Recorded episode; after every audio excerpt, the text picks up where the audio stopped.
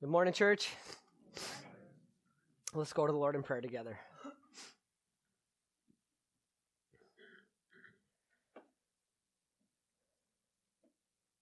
Father, we thank you that you have called us out of darkness into your marvelous light. You've transferred us from the domain of darkness into the kingdom of your beloved Son. And you've given us a mission. Lord, we know in a sense it's too big for us, but you've given us very great promises, Lord. You've promised us the confidence we can have because you have authority over heaven and earth and over every soul. And you've promised us your presence, your enduring presence with us. And behold, I am with you always until the end of the age. We thank you, Lord, that even in this moment, we can come confidently to you through your Son, Jesus Christ, who shed his blood for us we also be confident because we know your Spirit is with us right now to work in us that which is pleasing in your sight. So, Spirit of truth, come. Work your grace in every heart here.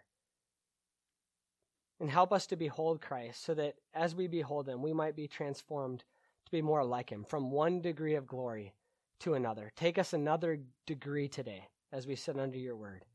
In Jesus' name, amen. Amen. Okay, so whether you have your Bible open or you have the text in your bulletin, um, it's not overly difficult to kind of see the basic flow of the text this morning. So I want to say a couple of things to kind of get us oriented. If I have to blow my nose in the midst of this, I have a head cold, so might have a little deeper voice than usual this morning too, just in my favor. Um, but uh, the basic flow of the text, just so that you can kind of get your bearings with me. Um, there's bookends to the passage. So on the front end and the back end. So verses 1 through 6, and then verses 13 through 16. The bookends of the passage are uh, geographical details, uh, travel plans. This is where we hear about where Paul is going on his journey and who's going with him, right? So these basic details there. And then in the middle of it, in verses 7 through 12, there's a story about what happened to a young lad named Eutychus. And in one sense, you go, what in the world does this story have to do with anything? And then how is it related to all these travel details? It can feel very detached, but I'm going to argue that there's actually a really sweet connection between these travel details we have on the bookends of the passage and then this story um, that's embedded in the middle of it. So that remains to be shown, but that's the flow of the text there. So travel details, a story, more travel details, and there's a theme that's going to tie the two together. So let's start uh, by looking at some of the travel details. And uh, I want to help us get the big picture. And uh, as you can tell from the reading, there is an awful lot of geographical detail in this text. And so it's extra important that I follow my younger and more tech savvy brother in the Lord, Daniel's lead, um, by looking at a map with you. But uh, thanks to Sean, Daniel's younger brother, I'm going to one up Daniel because you see? I got a little highlighter here. Wait, does it work? Yes, it's come. There it is. Did you see it earlier showing up on the screen? That's because my kids were sitting on this. Sean, help me. There it is. Daniel, you see that? That's right. That's right. Yep. Yep. Still got something to teach you, brother. All right. So here we go. All right. So I want to give you, I want to give you, yeah, you're going to be using that next week. I'm going to give you the overview of the, yeah, the text. Paul's general plan, okay? Just to give you the basic ideas before I get down into more details. So what Paul is planning to do is he's planning to go from Ephesus. Yep, here we go. Ephesus. And he wants to go up here through Macedonia, down in here to Achaia. This is Greece area. I have to keep moving this back. Yeah, come on. Yep, right here. And uh, what he wants to do is he wants to sail over here to Syria, where Jerusalem is. So that's his plan. That's where he wants to go. But as we're going to see, there's going to be an Daniel, you're going to have to work out these kings for next week, I think. wow, it's a little ghost, ghost mouse here. But okay, so that's the overarching plan where Paul wants to go. So from Ephesus up through Macedonia, down into Achaia, Greece, and he wants to travel over to be able to be in Syria at the time of Pentecost. But that plan's going to be disrupted. So follow with me in the text before we get into more detailed look. So he says, after the uproar ceased, right, that great riot that was in Ephesus, Paul sent for the disciples, and after encouraging them, he said farewell and departed for Macedonia, okay? Ephesus to Macedonia. And when he had gone through those regions, that is the regions of Macedonia, up there, okay, come on, up here, he'd gone through these regions. He's coming down here to Greece. and when he had gone through those regions, he had given them and had given them much encouragement. He came to Greece. There he spent three months. And when a plot was made against him by the Jews, as he was about to sail for Syria, he decided to return to Macedonia. Okay, so his plan was to sail by sea, come back over here to Assyria to get to Jerusalem. But he had to call an audible because there was a plot against him. He's thinking probably that if he goes to the port, the main central port there in Greece, Greece to get on a plane, he's going to be a sitting duck. No, I said a plane, a boat. Uh, he's going to be a sitting duck. so his plan is then, instead of traveling by sea as he was originally planning, to travel back up through Macedonia. So he's going to go back up this way and retrace his route. Now he's going to have some travel companions that are going to meet. Yes, yes. Okay, Daniel, maybe you don't want to use this next week.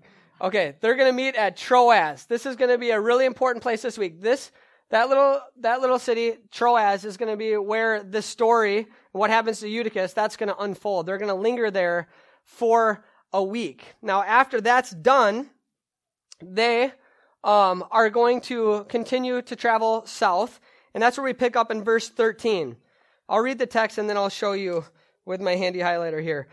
Uh, but going ahead to the ship, we set sail for Assos, intending to take Paul aboard there. For so he had arranged, intending himself to go by land. And when he met us at Assos, we took him on board and went to Mytilene.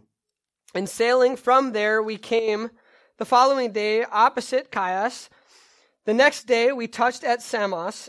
And the day after that, we went to Miletus for Paul had decided to sail past Ephesus so that he might not have to spend time in Asia, for he was hastening to be in Jerusalem, if possible, on the day of Pentecost. Okay, so here we go. We can get this working one more time. Here we go. Yep, here we go. Anytime. Okay, so Troas down here to Assos. See, they had to travel around here. Paul wanted to walk in, across the land, probably to have an extended prayer walk. That's my guess. I have no idea why. Okay, then he's gonna get. They're gonna get. They're gonna meet up at Assos. They're gonna head down here to Mytilene. Then down by these islands, Chios, Samos, and then they're gonna land in Miletus right there. And that. So these two places, Troas and then Miletus, are to be the two places to circle in your mind. Troas is where the story of Eutychus is to take place. So we're to be lingering there. But then Miletus sets us up for next week because Paul, from there, is going to call from the, for the Ephesian elders to come down from Ephesus and to meet him there for a very powerful, tearful uh, goodbye. And so, part of where I left off in the text earlier on was that he's got this group of men that are traveling with him. He's got all these travel companions, and it notes where they're coming from. And they're coming from these different regions that Paul has planted churches in. Okay, so you've got some brothers that are from the region of Galatia, some are from Macedonia, some are from Asia. And the point is, and it's kind of writing underneath, kind of a stream, uh, stream under this text, is that Paul, one of his uh, goals is to get a collection from these Gentile churches and to bring it back to Jerusalem to give to the Jews there. And so there's probably a lot of good reasons. He's got this group traveling with him that we read about in verses 4 and following. Uh, one, uh, it's you've got a number of people traveling with him, and he's got a large sum of money.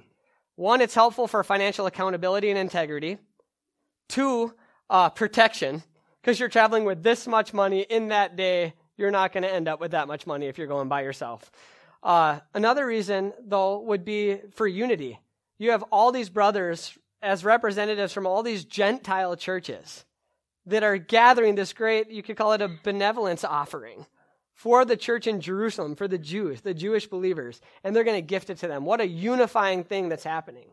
And so all that's happening as these brothers are traveling with. And so then when they get down uh, to Miletus, it says there's this note about him skipping over Ephesus.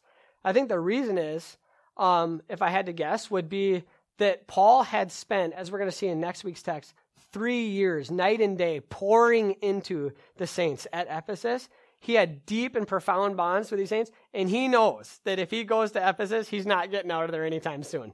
And so he does the next best thing, which is to gather the Ephesian elders and to give them um, kind of some final parting words of love that are going to have a trickle down effect to all those people that he loves back in Ephesus. But he has to make a beeline for Jerusalem if he's going to get back in time for Pentecost. So now we're kind of set up. I think I did double duty for uh, this week and next week. Next week, I'm just going to point and say, see Miletus right there. Okay? But that's kind of the flow of the text. And you say, okay, what's so what's the significance, you know, of all these travel details? Um, you know, some commentators they're like they're puzzled because they're going, this was a really big deal. This uh, offering that Paul took up, this collection, this work of grace for the saints back in Jerusalem, but it's not mentioned one time in the text. And they're just puzzled. Just like, why, why is this not mentioned? And I think the reason why it's not mentioned is because Luke understood the emphasis of Paul's life as it's embedded and interwoven in all these geographical and travel details. He understood that Paul, everywhere he traveled, his instinct was to encourage believers. He was wanted to encourage believers. And there's an interesting shift that happens in the text. Look at verse 5. It says, These went on ahead and were waiting for us. And so this is Luke, the one who wrote um, the book of Acts. This is Luke inserting himself here. He's talking, he's part of this. He was part of all these travels. And then you can look down at verse uh, 13. But going ahead to the ship, we set sail for Assos. So Luke is with them, and Luke has up in an up close, personal way seen what's important to the apostle Paul while he's been traveling with him. And this is where it's really important to say, okay, how do these travel details tie into the broader theme of this passage? Look at verses 1 and 2. This is what this is what Luke was picking up on, and this is what's important to Paul. As important as that offering was, encouraging saints everywhere went was of utmost importance. So look at verse 1 and kind of grab hold of a couple phrases here. After the uproar ceased, Paul sent for the disciples. And after encouraging them, right? So all he gathers the saints, these disciples in Ephesus, and he encourages them. And then we continue. After that, he said farewell and departed for Macedonia. When he had gone through those regions and had given them much encouragement, he came to Greece. Or literally, after encouraging them with many words, or having spoken many words of encouragement. In other words, Paul lingered with these believers everywhere he went. He would linger with them and speak words of truth to encourage them, to build them up. And there's often, whenever you see this word encouragement, it's often connected with the strengthening of souls or the comforting of saints. And so Paul he's lingering, he's taking time. He's not just checking the boxes as a missionary. Like these are re- real people with real souls, and he's slowing down for them because he wants them to be encouraged. He wants to see the churches built up. This is how Paul thought. And to give you one more window into this, think of 1 Corinthians chapter 16 verse 7 where he says this to the Corinthians, "For I do not want to see you now just in passing, I hope to spend some time with you if the Lord permits. It seems so small, these kind of phrases, but they give huge windows into his life. He didn't want to just, you know, just kind of gloss it, be like, oh, so now I can check, visited the Corinthians, check, visited the Galatians, check, visited the Corinthians, right? He wanted to linger with them in a way that was meaningful. And Paul's habits of lingering had a way of rubbing off on the people who were with him he was shaped. He shaped Timothy. He shaped guys like Tychicus that we read about. Some of the guys on this list show up other places in the New Testament. For example, Tychicus shows up in Ephesians and Colossians, and in both times it says that Paul sent them to encourage their hearts. He sent them to, he sent him to them to encourage their hearts. Or Timothy. Paul says to Timothy, You, however, have followed my teaching, my conduct, my aim in life, my faith, my patience, my love, my steadfastness, my persecutions and sufferings. Because Paul lingered with Timothy, Timothy became a lingerer with other saints. Paul was able to send him to different places, and Timothy had a heart to linger. In fact, in Philippians 2, Paul says, I have no one like him who will be genuinely concerned for your welfare. They all seek their own interests, not those of Jesus Christ. But you know Timothy's pro- proven worth. How, as a son with a father, he has served with me in the gospel. In other words, Timothy took note of the way Paul cared for people as he traveled. So when we see these geographical details, we need to read into it what's right there in the text. This is a mission to encourage these churches and to strengthen the saints. This is a theme that runs throughout the book of Acts, and it's a theme that runs throughout the rest of the New Testament a desire to encourage saints in the Lord. So now we come to this story in verses 7 through 12. The story about a young man, young lad named Eutychus. So let's dive in there, starting in verse 7.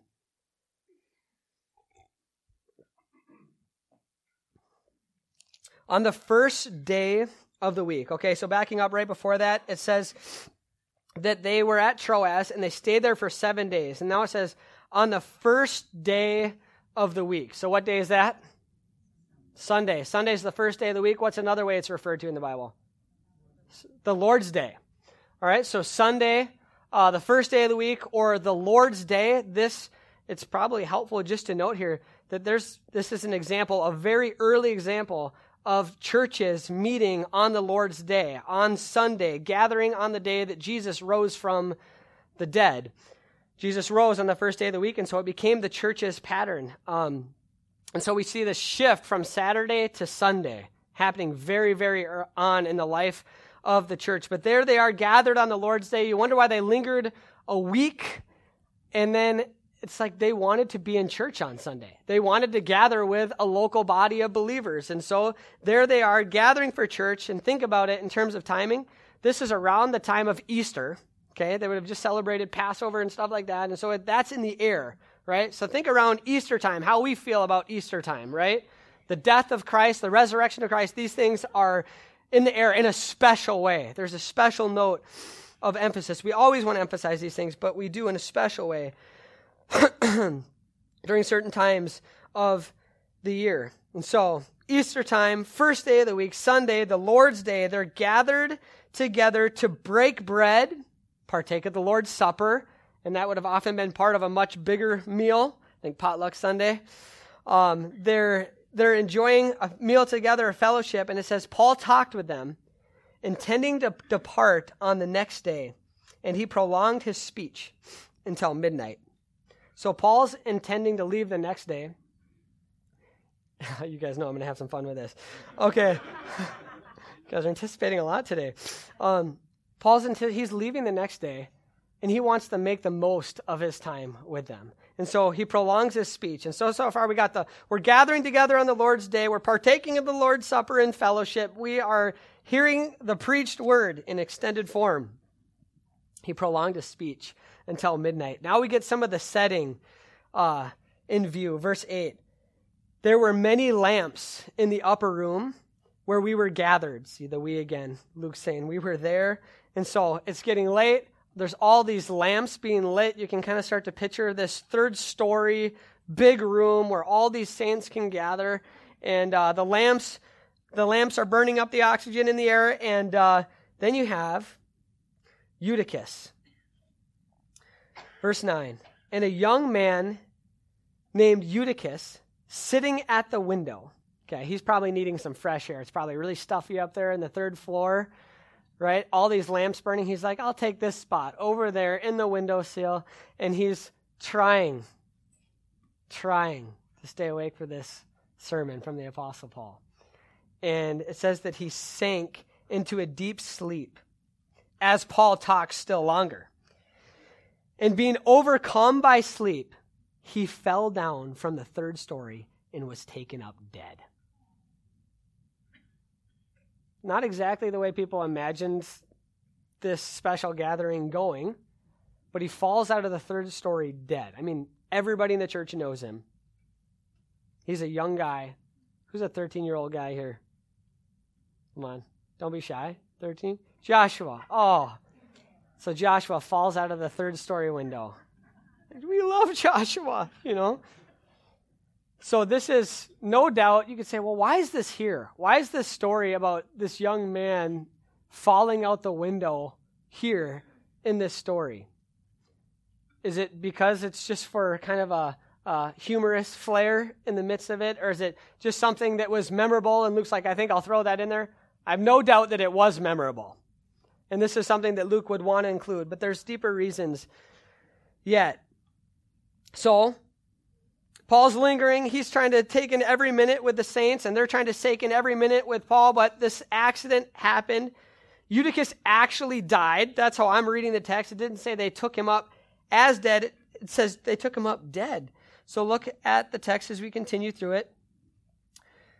It says, he fell down from the third story and was taken up dead. So he's dead. But Paul went down and bent over him and said, I'm sorry. I'm sorry. I'll never preach a long sermon again. I'm sorry to you. I'm sorry to the whole church. Oh, sorry. That's not what it says. It says, But Paul went down and bent over him, and taking him in his arms, said, Do not be alarmed, for his life is in him. A little bit not unlike what Jesus did when he's, you know, the little girl's dead, and he's like, Oh, she's not dead, she's just sleeping.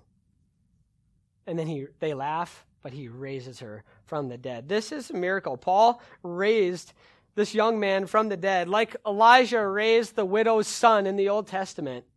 Paul raises him here. But it just kind of happens in a sense, in a nonchalant way, just kind of passing, yep, okay. He raises him up, he's okay. Everybody claps, like, whoa, okay. Uh, verse 11.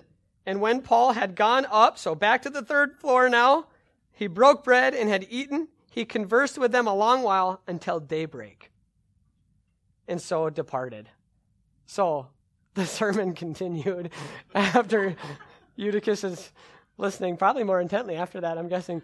Um, but so he continues on in the, with the message, and and so they linger until they linger until until morning. And so, what's what's the takeaway from this text? What's the takeaway from this story of Eutychus? Why is this even here? Go to verse twelve. And they took they took the youth away alive, and were not a little comforted. I love the way that's worded. Not a little comforted. In other words, they were greatly comforted. But something that's maybe a little easier to miss here um, a couple things. One is uh, what do you think Paul would have been preaching about around that occasion? The resurrection of Christ, right? And the resurrection from the dead. These things would have no doubt been on his mind, and he had a long enough sermon. I'm sure he covered that in there. He's talking about a lots, lots of different things. And you can imagine this happening as a providential exclamation point on Paul's sermon. Can you imagine this? He's preaching. This accident happens. Paul goes, raises him from the dead. They're putting the pieces together, going, He reigns. he reigns. So they are not a little comforted. They're not just comforted that, that Eutychus is alive. They're comforted in the very hope that Paul's been preaching about and they've been soaking in for hours together.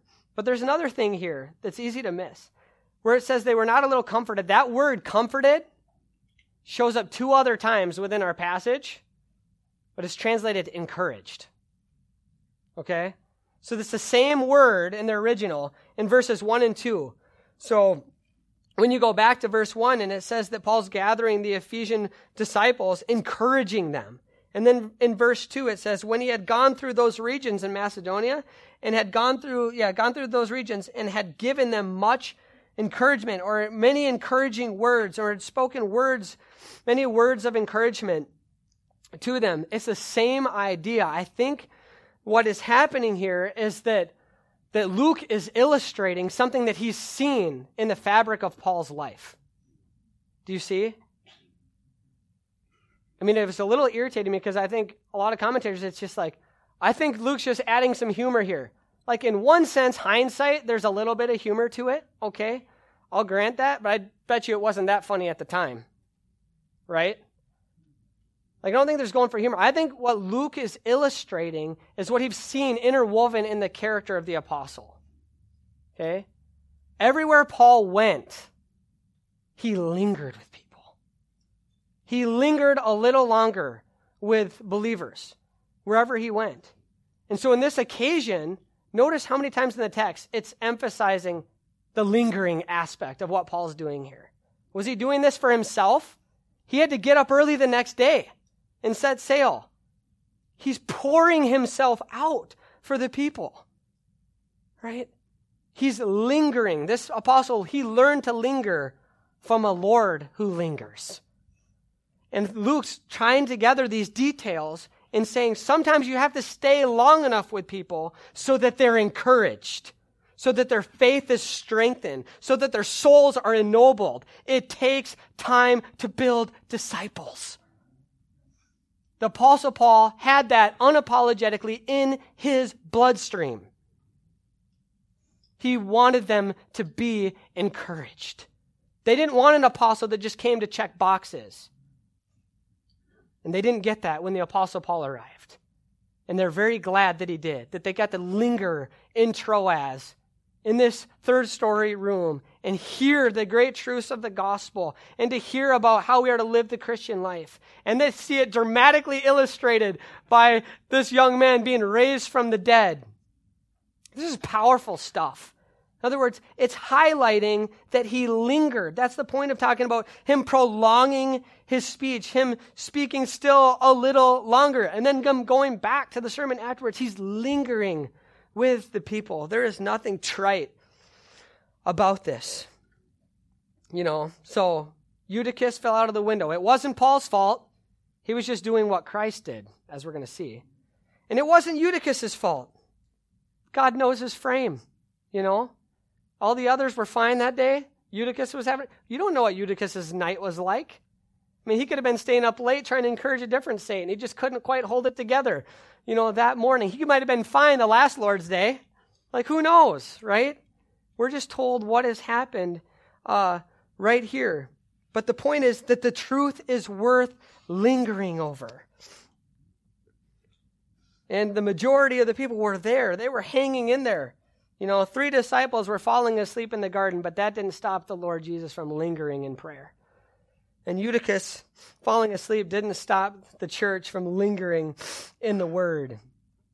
So, um, this is a, just a personal note here. You might not know this. Those closest to me know this. They really know this.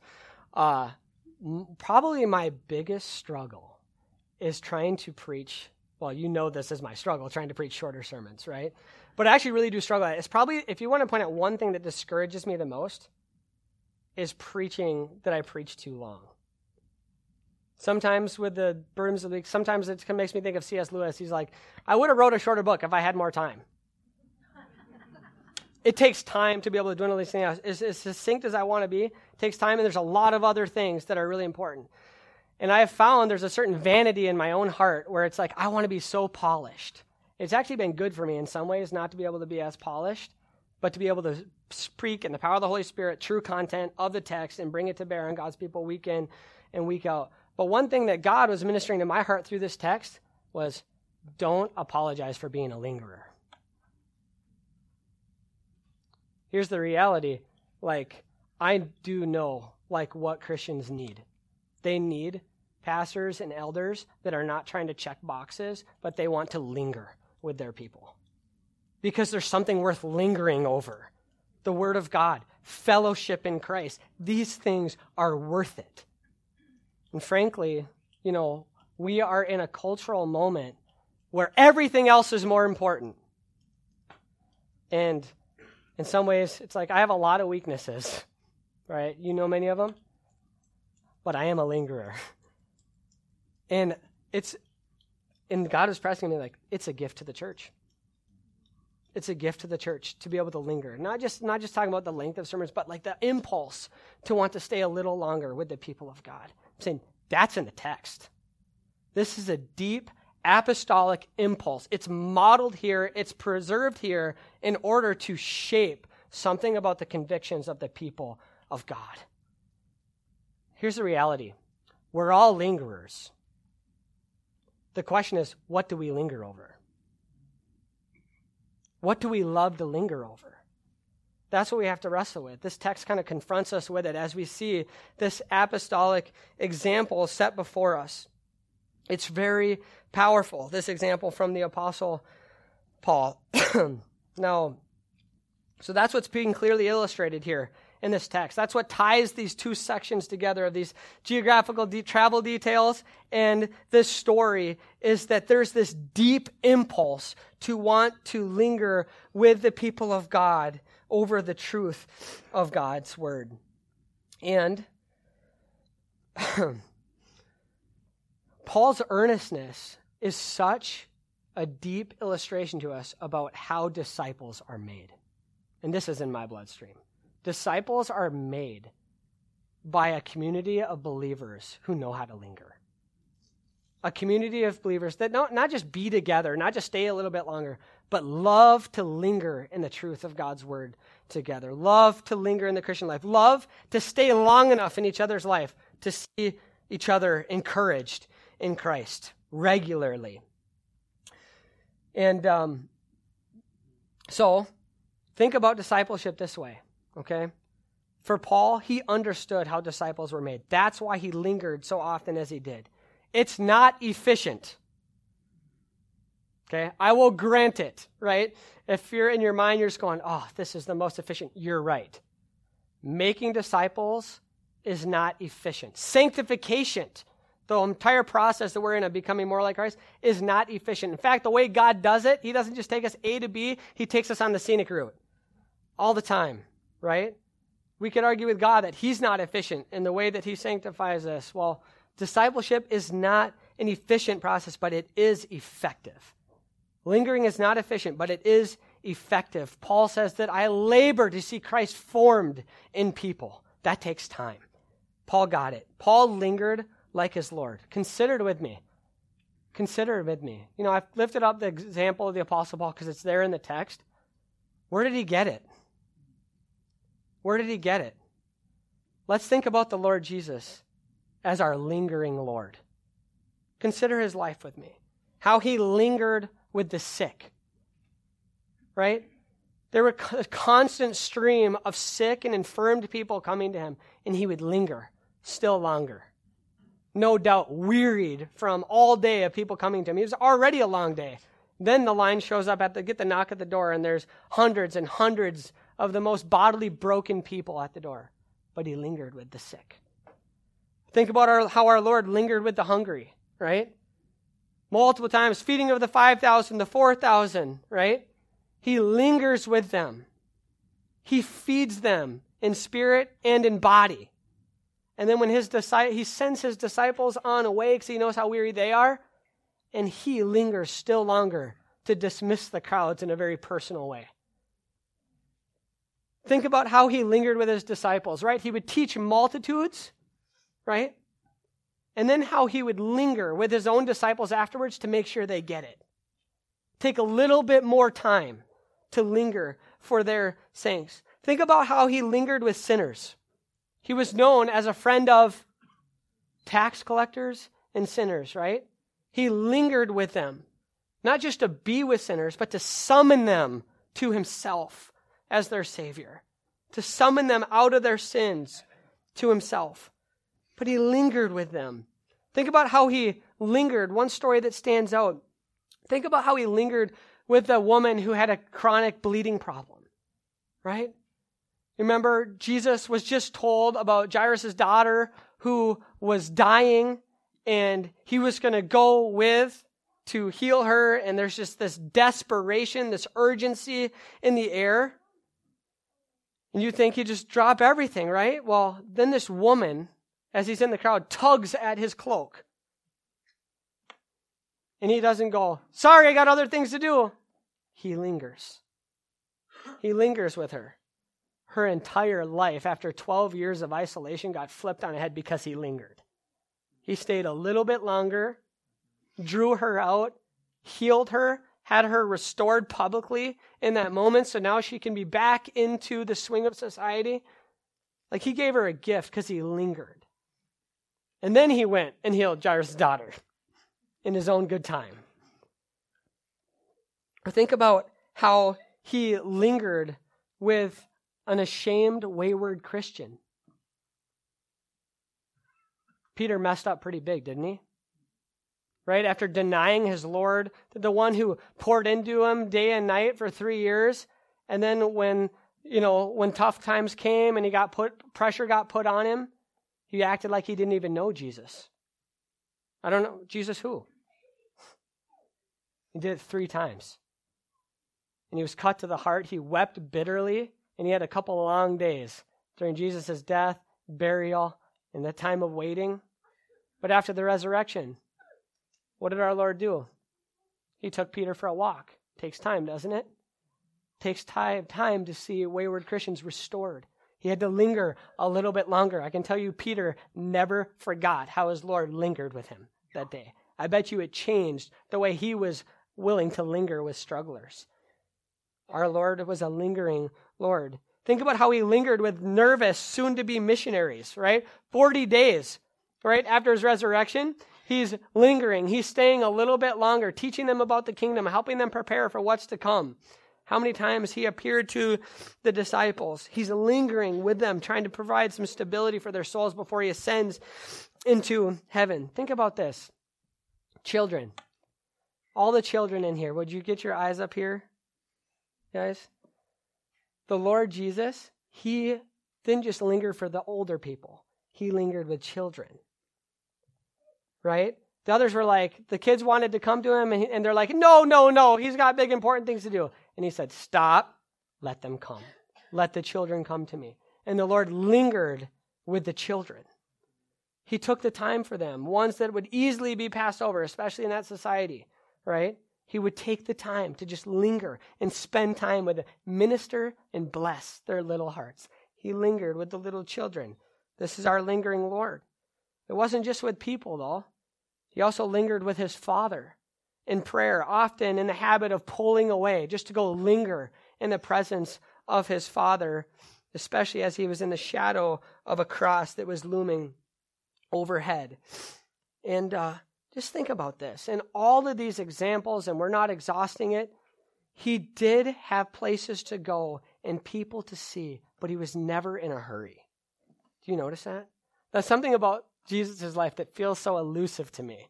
Like I want to pattern my life after Christ, but I just I just see this this this busyness in the heart, this feeling of, you know, there can be something that's urgent too, but just this this hurriedness in my heart, you know?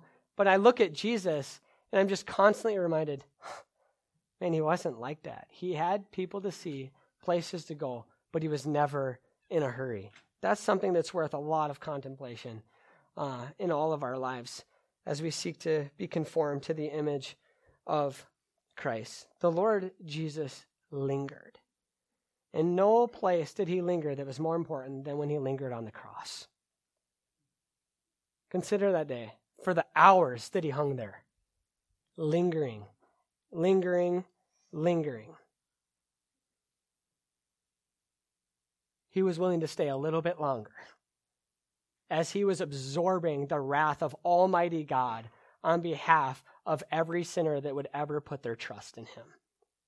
He lingered until he had absorbed every last bit of God's almighty wrath on behalf of the elect. And when he had finished it, he said, It is finished. He lingered for sinners like us. He's our lingering Lord. He lingered so that we can have life. And All of us need to be reminded of that today.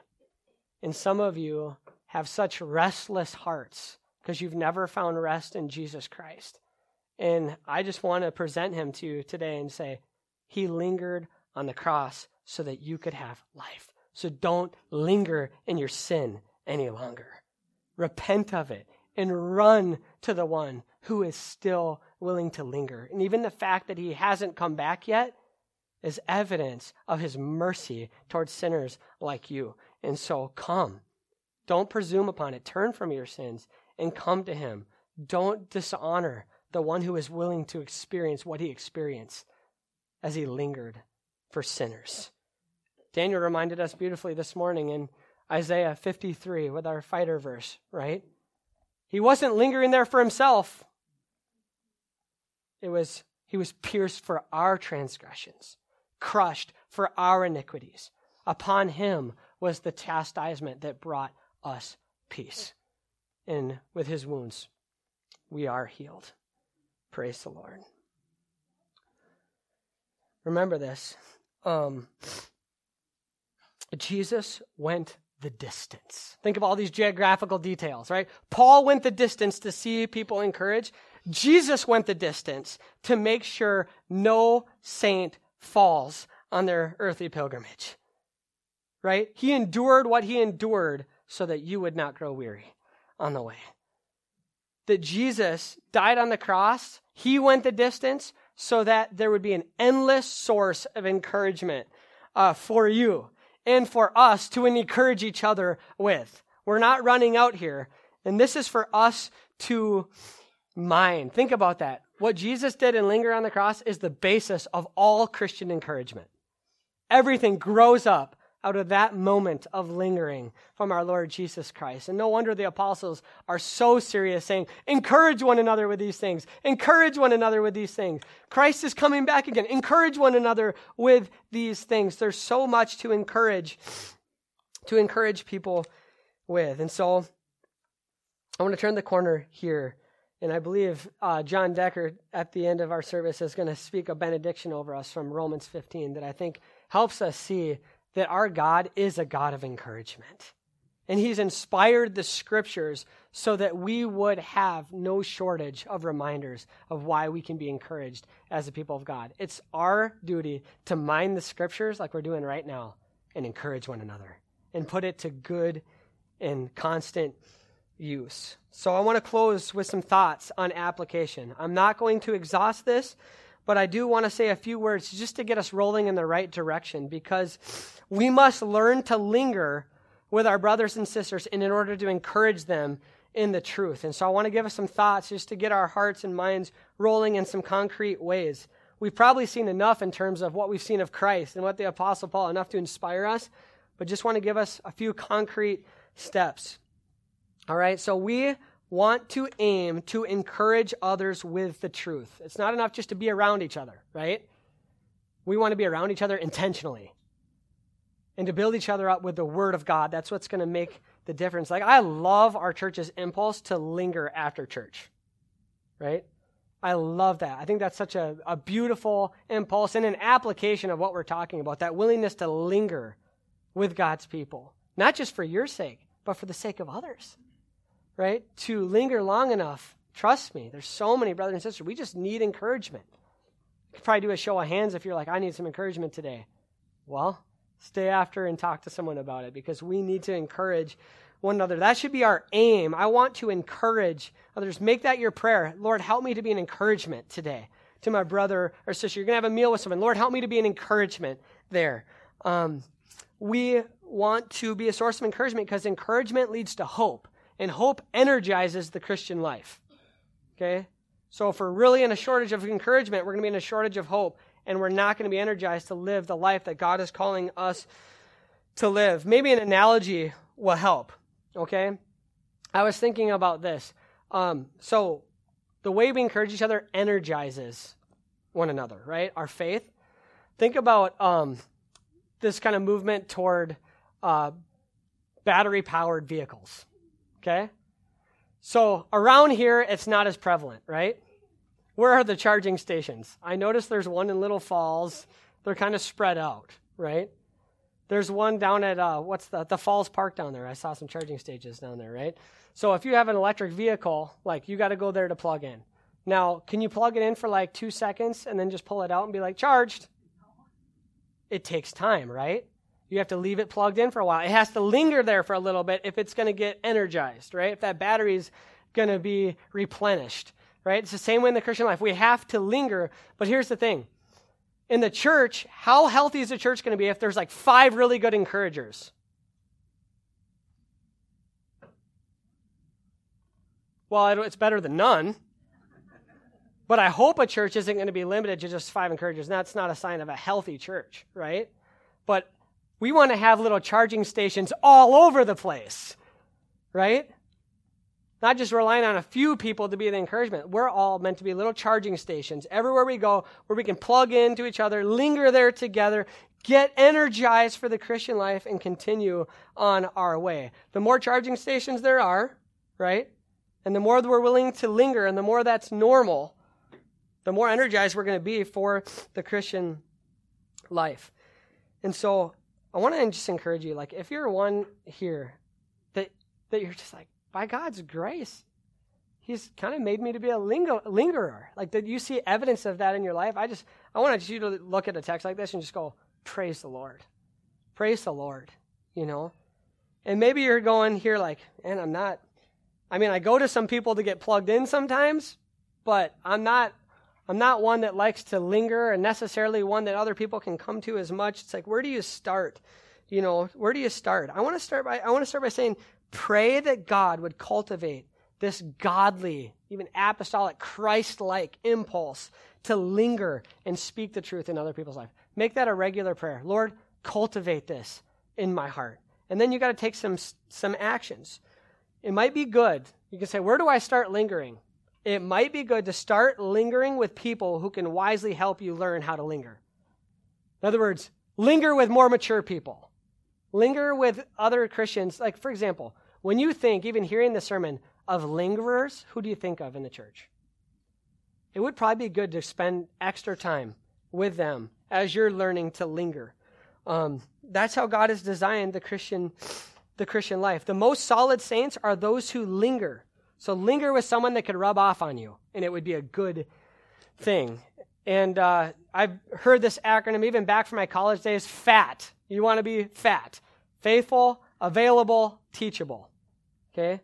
This is, there's just no, it's not rocket science to the Christian life. The people that grow the most are people that are going to linger and often attach themselves to other people that can help them grow. Just Paul understood that. Uh, the saints of old understood that. We want to understand that as a church that takes discipleship very seriously. Think this way about growth. It's not going to happen automatically. It's kind of like just trying to plug it in and pull it out and expect it to be charged. It takes time. Think about growth as slow, but it's possible. It's going to happen. And this is why, you know, we'll make use of some programs here and there, but we're not going to be an overly programmatic church. And part of the reason for that is because you can have churches that look really good on the outside because they have tons of programs, and it seems like people are plugging in. But it's, it's not nourishing their souls because God's meant it to be more organic in many ways. And so take the time to linger. Think about personal discipleship. This is how disciples are made by lingering. It takes time to build solid saints. And it's, again, not an efficient process but it is an effective one. And oh, that God would sink this conviction down deeper. Um, I want to encourage us too, and this might be good for some of us, uh, especially that we pride ourselves on being very efficient. Um, and so it's like culturally cool, but spiritually detrimental. you know, like learn to value and prioritize people, not just task completion and efficiency. So, like, what? Ask yourself, what am I prioritizing right now? This could be a mother in the home. What am I prioritizing? Is it a good day when I get a bunch of tasks done? Or is it, yes, you got to get some things done, but lingering with the little image bearers in your home? Like lingering with truth to try to implant some things deep. It takes time. Think about the home. It takes time to raise up children that know how to linger. So prioritize lingering. Think about relationships as places to learn to linger in your marriage. It's not just quality time in terms of just being together. This is about having the Word of God saturate your marriage. And that's why I can even say it's sometimes the best place to linger to begin is to really linger with people that can help you live the Christian life because it has a trickle down to every other area. Otherwise, we just get stifled so much. We have to grow so that we have something to give in our marriages, in um, our children. So linger, linger in your marriage. Linger beside your child's bed at night in conversation. Linger in family worship. Linger with that coworker that you have a burden for. You got to linger there. You got to stay a little bit longer. A little bit longer because it's lingering there. Then all of a sudden, something happens in a conversation and a door is opened. But you have to be willing to linger. Efficiency isn't always going to deliver. It's not efficient, but it is powerfully effective. God wants his people to have hearts like his, willing to go great distances to encourage fellow Christ followers and willing to linger for his blood bought people. Let's learn to linger like our Lord. Because we are going to be lingering with our Lord for all eternity. Let's pray.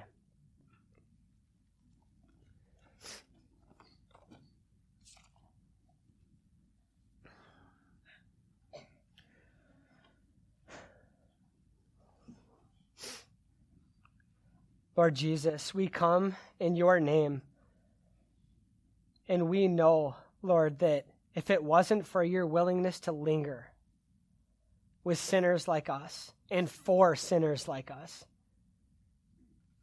we would not have hearts, even hearts that hear a word like this and long to have a, a, a bigger, lingering heart. Oh Lord, all of our hearts are so small compared to yours, Lord Jesus. We pray that you would grow them, that you would enlarge them, that you would teach us to linger like you. We thank you for staying on the cross until all the work was done. Thank you for doing it for us, for lingering for us, so that we can have hope. Lord, I pray for those here that don't know you. I pray, Lord, that they would turn to you, that they would turn to you in repentance and faith, and that you would grant them new life in the Spirit. I thank you, Lord, that you do not turn away anyone who comes to you in faith. Lord, I pray that you would energize your people. I pray that your church would truly be like all these plug in stations, charging stations all over, that everybody's seeking to be encouraging to others. Lord, that your church would be energized to live the Christian life. I pray that even after our service today, we would encourage one another. I pray that even as we sing, Lord, that we would encourage one another through our singing. Lord, would you be glorified? We thank you that you care so much about each one of your children being encouraged today.